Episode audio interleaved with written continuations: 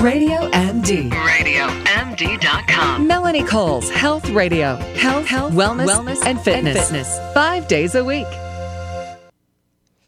If your child has been diagnosed with autism or somewhere along that spectrum, you've heard a lot in the media about dyes and colors and sugar and things involving diet that might contribute to some of the symptoms or help to alleviate some of them.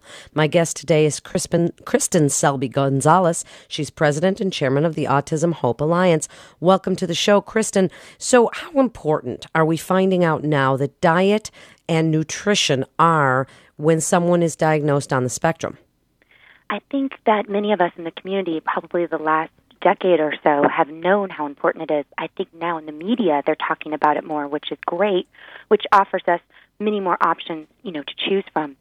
Um, we see in the community about 80% of the kids that are on some type of specialized diet start to improve in things like speech and eye contact and, and being able to hug their parents for the first time. And to us, that's really, really important because that's the step on what we want for all of our kids, right?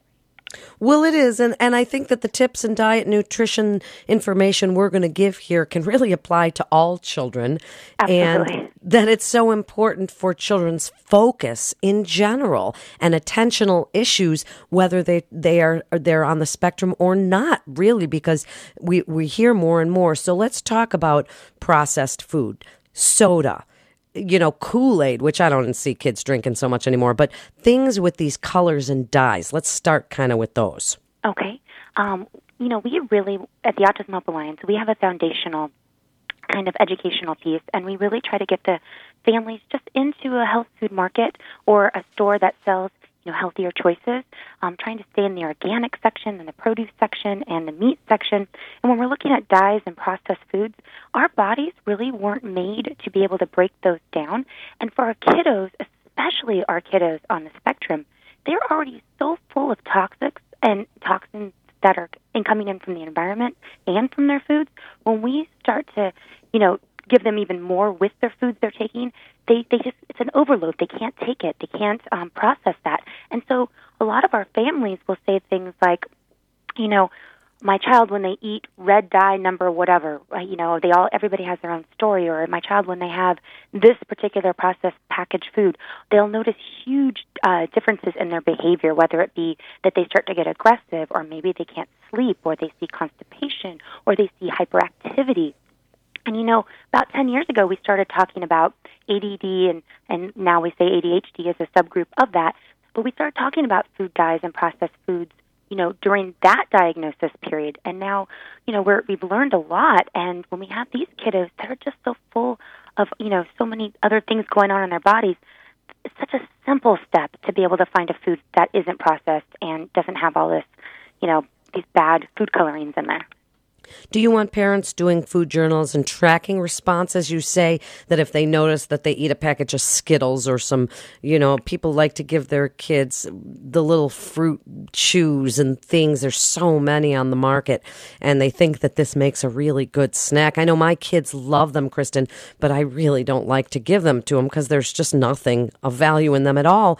Do you want parents keeping a food journal and tracking the response if the kids do eat something like that? Yes, um, definitely. And you know, for for kiddos that aren't maybe um, you know that aren't on the spectrum, and you know, I don't think that, and I think everything in moderation um, right. is is what is meant to be. I was raised by my grandmother, and when my grandma raised me, it was you know she went into the the market every week and she got enough meat and she got enough fruits and veggies.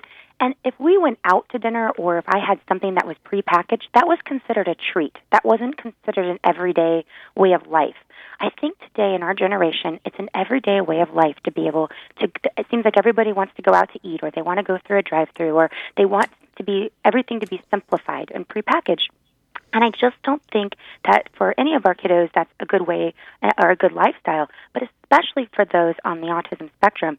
There's a couple of things I want to make sure that the listeners hear what we talk about at the Autism Hope Alliance.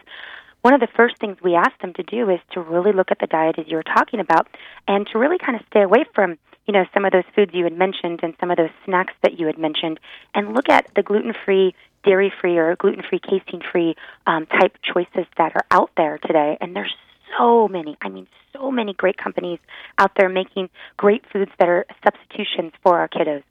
And so that's one of the very first things that we recommend. And that journal you're talking about, great, great, great suggestion, and we suggest that all the time. And what we talk about is write down what your kids are eating, and then write down things like did they sleep well that night? Um, how was their act- hyperactivity? Were they more focused? Were they less focused? Um, did you see any aggressive behavior? Did you see less eye contact, more eye contact? Um, did you see anything like, for example, red cheeks or dark circles under the eyes? All of those are clues. So when you go back and you say, oh my goodness, I gave them X, Y, and Z four times this week, and I noticed each time after I did this, this is what happened. And also, the stools are very important to look at. So, did the child have a regular bowel movement? Did they have less of a, maybe they didn't have a bowel movement that day? Maybe they had runny, um, you know, diarrhea of some sort. And again, the foods we're putting in our body are such, um, you know, they're, they're so important, and that's really how we can do our detective work to figure out where our kiddos are at. Absolutely. Now, what would you like them when we talk about good, healthy foods and and and non-processed foods and vegetables and meats and fruits and everything that are whole foods? What about some supplements? Adding in probiotics. We're learning more and more about probiotics and intestinal immune strengthening health and omega threes. What do you want us to think about when we're looking at these products? Um, we always talk about how important it is to have just the bare minimum of your basic supplements. We talk about digestive enzymes. Digestive enzymes are so crucial to not just our kiddos, but to ourselves as well. Um, you know, today many of us have issues like being bloated or gassy or constipated or not being regular, and these are all signs of enzyme deficiencies our kiddos are at that extreme. They're even more exaggerated than where we are most times. So when you're looking at different things like supplements, a digestive enzyme and a good one that doesn't have fillers, that is 100% pure, that the activity and the potency is very good in that um, particular enzyme. Uh, a probiotic, so important. People often get probiotics and digestive enzymes confused. One um, quick little thing when you're thinking about both Digestive enzymes are the workers of the body. So they're going to go into the body and break down the foods for proper digestion and absorption of your vitamins and nutrients. Probiotics are like the good seeds that you're planting in your gut to basically have the good bacteria in your gut, and that's what we really need. An omega is so important, and those are things like cod liver oil. Um, somebody might not know what an omega is listening. Um, that's basically a good cod liver oil, and you really want to make sure any of the supplements you get, um, like I said, are very high quality um, omegas really feed the brain. Um, that I think of an omega as a brain food, and a good multivitamin. Um, our kids are just, you know, so lacking and so deficient in so many different ways. So, and there's lots more we could talk about, but those are like the four top supplements that I'd want to make sure that every family member has in their pantry in just the last minute, we only have about 45 seconds, Kristin. Where can people get more information? You're so well spoken and it's so well put and such important information for our kids on the spectrum or not. Where can they get more information? They can go to our website at autismhopealliance.org. That's autismhopealliance.org.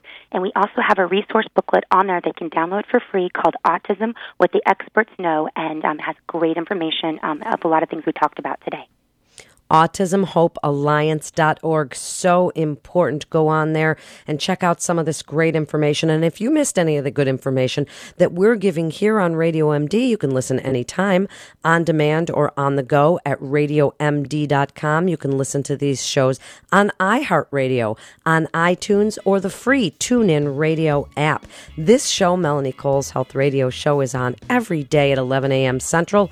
12 p.m. Eastern. Share it with your friends, scroll around, learn something with us. That's how we all learn together. This is Melanie Cole. Thanks for listening and stay well.